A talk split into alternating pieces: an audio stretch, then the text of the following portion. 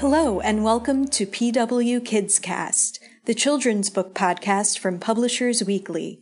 In each episode, we speak with authors and illustrators creating books for children and teens.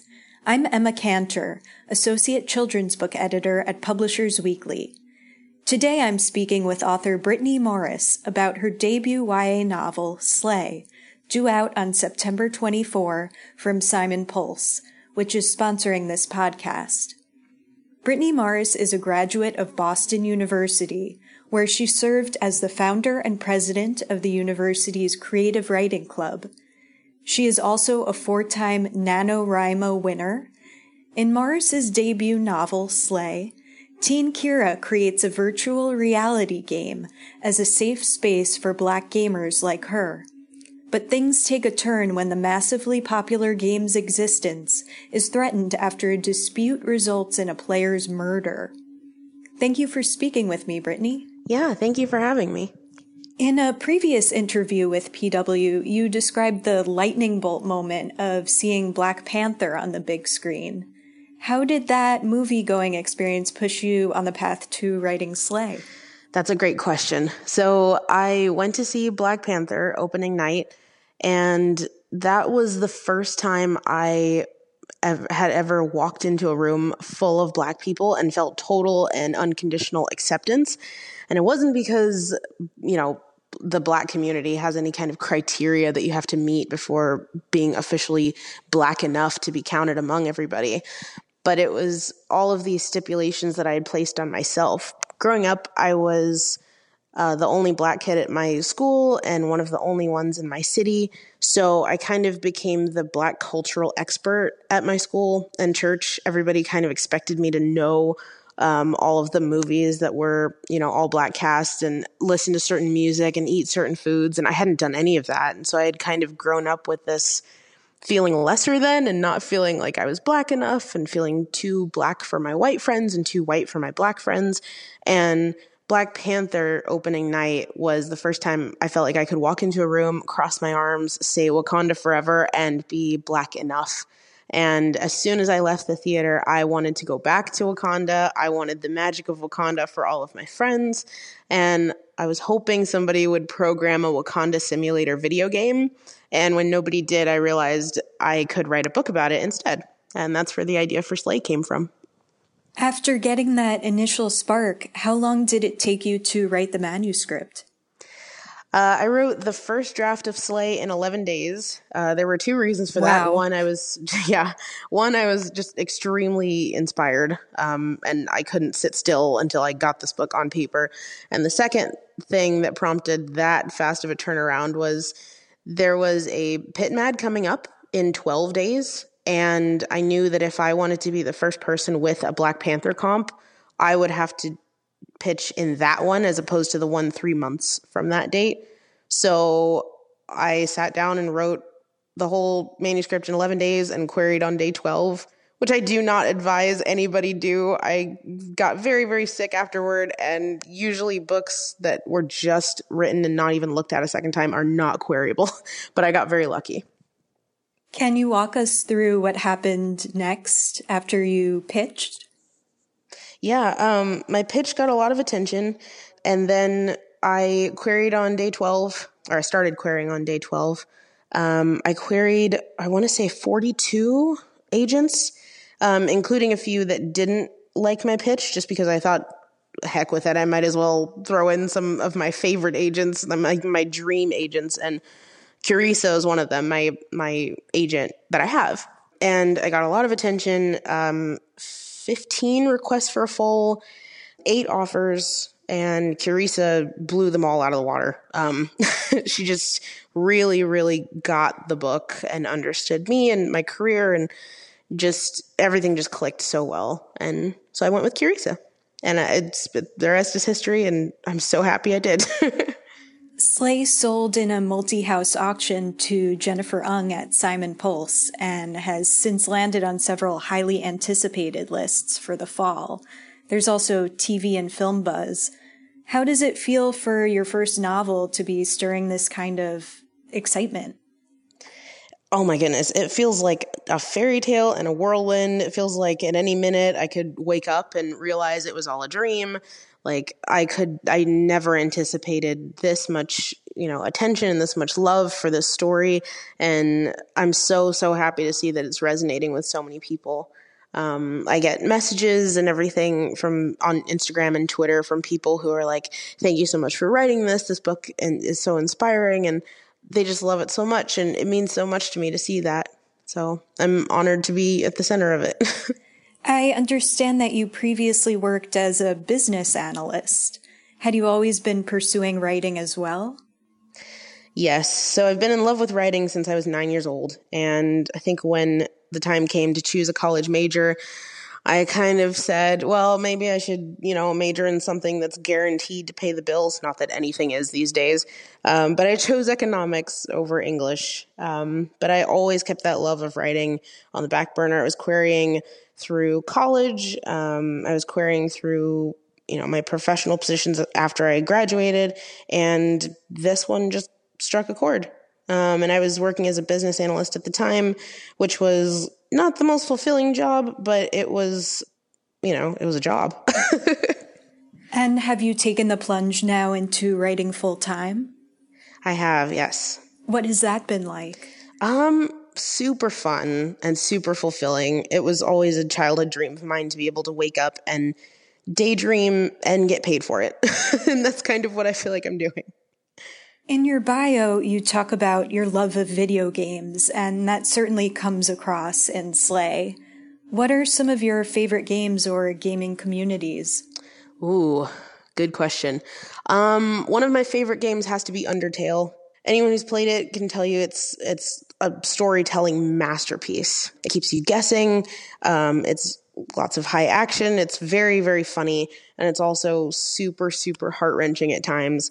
I absolutely adore it. A second favorite game has to be Papo and Yo, which is uh, an indie game starring a boy named Quico who battles, well, interacts with a character named Monster who goes back and forth from being docile to being hostile. And um, you have to learn to interact with that monster in its environment and it's a it's a social commentary on childhood trauma and dealing with the after effects and wanting to love the person who hurt you and also wanting to protect yourself. And then my third favorite video game has to be Dance Dance Revolution. I've been playing that since I was a kid.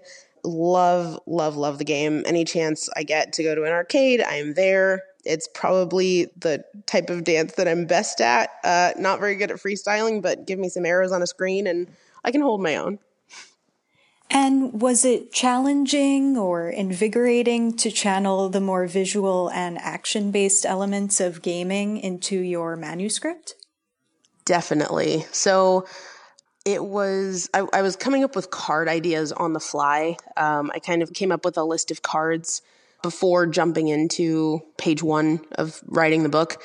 And as I was thinking of cards, I thought about all the interactions I've had with my family. Um, I've thought about all of the different moments that I had in high school and before, talking to my friends, explaining, you know, how my hair works, different black hairstyles. I thought of all the moments at different family cookouts and how they're unique to the black community and what makes them unique. And so I just had a lot of fun coming up with the cards in that way. It was kind of a looking back on my life kind of thing and also tapping into some cards that aren't part of my culture. There's a card called uh, fufu, which is a, a dough that is often served with like peanut soup, different kinds of soup. Um, and it's served all along Western Africa. And it's not part of my culture, but it is part of the global black community. And so I included a card for that. There's several different cards like that. And so that was also a lot of fun doing that research. The book also explores the darker side of gaming, specifically the problem of trolls targeting women and players of color. When it comes to inclusivity and safety online, what do you think real world gamers and also developers can maybe learn from Slay? That's a fantastic question. And it's a very, very big, long answer. but I think and I'm also not a gamer. I, like I'm a um, I'm an indie gamer, so I play independent games. I don't play MMOs. I don't play any online games really. But for players who do play online games, it's really, really important, I think, to surround yourself with people who love you and who share the same viewpoints on gaming as you do and who are there to have fun and you know, maybe don't take things too seriously. My brother played a lot of Call of Duty, at least back in the day. I don't know if he still does. And some of the things I would hear in the campaigns he was in were shocking. And a lot of them are random. And so it's really hard to, you know, keep that close knit group of friends. But I think as much as possible, if you can surround yourself with like minded people in those spheres, it's a way to protect yourself.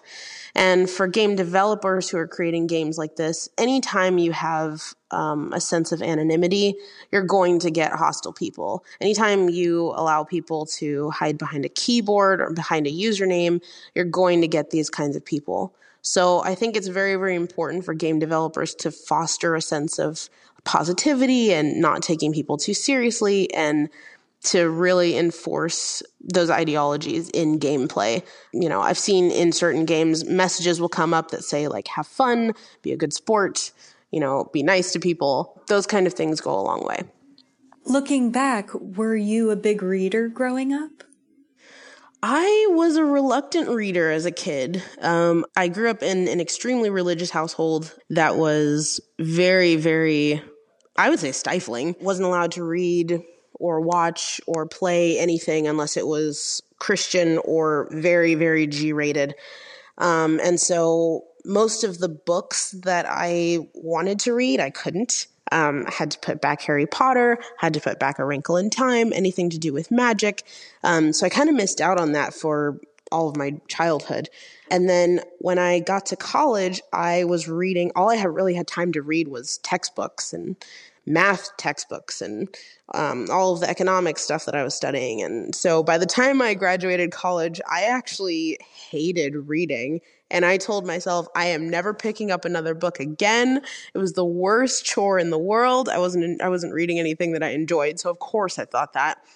Um, and then one September, I think it was two years ago, I was in New Orleans vacationing with my husband and I picked up a copy of The Hate You Give. And the cover was just so beautiful and everybody had been talking about it. I actually didn't even know what it was about. Um, but by the time I got to the end of that book, I was like, okay, I, there's a whole world I've been missing out on. Reading doesn't have to be a drag and boring. And that's when I kind of jumped back into reading for fun. And, you know, I just soaked up any YA book I could get my hands on. And here we are today. Are there other YA novels um, that have come out recently that really turned you back onto reading? Um, I think I've been turned back onto reading for a couple years now, but I've just recently been getting into fantasy. And the three books I've read recently that have really like blown me away that are in the fantasy category would be The Fifth Season by N.K. Jemisin. That book is just a masterpiece.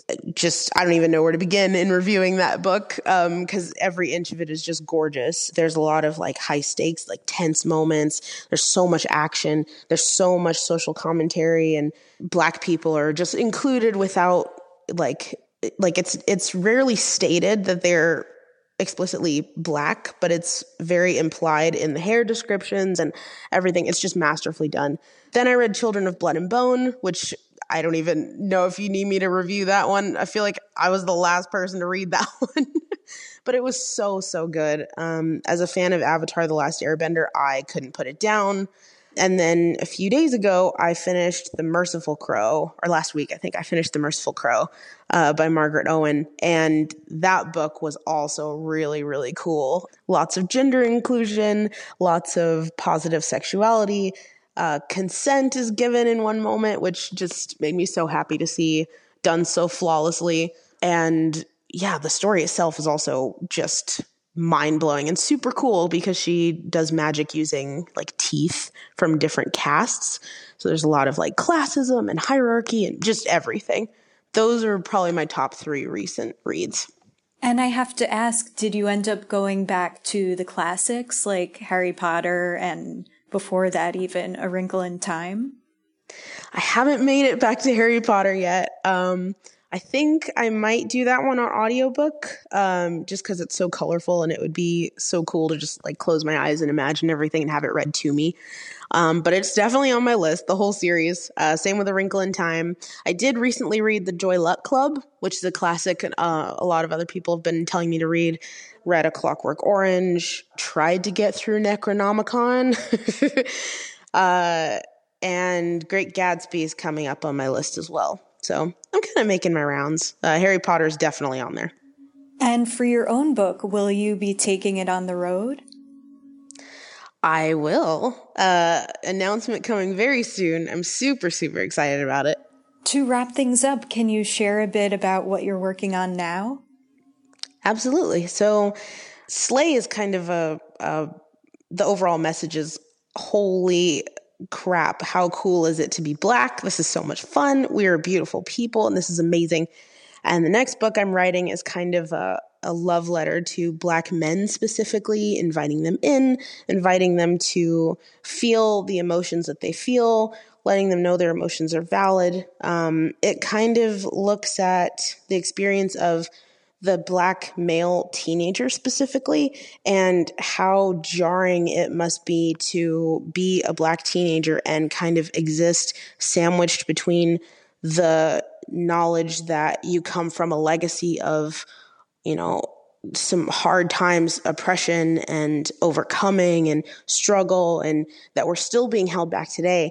And also seeing on the news every day that the future promised to you contains the threat from police and you know the school to prison pipeline and kind of to be sandwiched between the prospect of the future and the weight of the past and how do you navigate the present with that. So the story itself follows two teenagers. One can see into the future one can see into the past and it looks at what that's like as a black teenager. So i'm really really excited about it it's now in the editing stage jen and i are looking at it and I'm really excited to share it with everyone. Well, congratulations on your debut, and thank you so much for speaking with me. Thank you. Thank you so much for having me. This has been great. Once again, I've been speaking with Brittney Morris about her debut novel, Slay, due from Simon Pulse on September 24. Thank you for listening to PW Kids Cast.